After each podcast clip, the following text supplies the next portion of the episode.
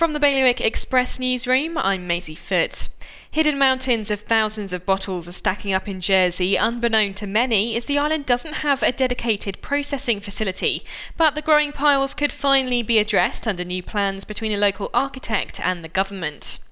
Guernsey's Policy and Resources Committee has been slammed for failing to address in work poverty in next year's budget. It rejected recommendations which included reducing emergency healthcare costs. A school and nursery in Jersey have been targeted by vandals in a spate of break ins.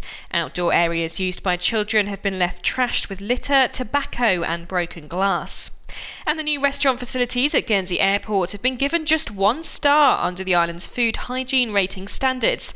Bailiwick Bar and Kitchen only opened this summer and was assessed earlier this month. To get the full stories emailed to you daily, go to bailiwickexpress.com.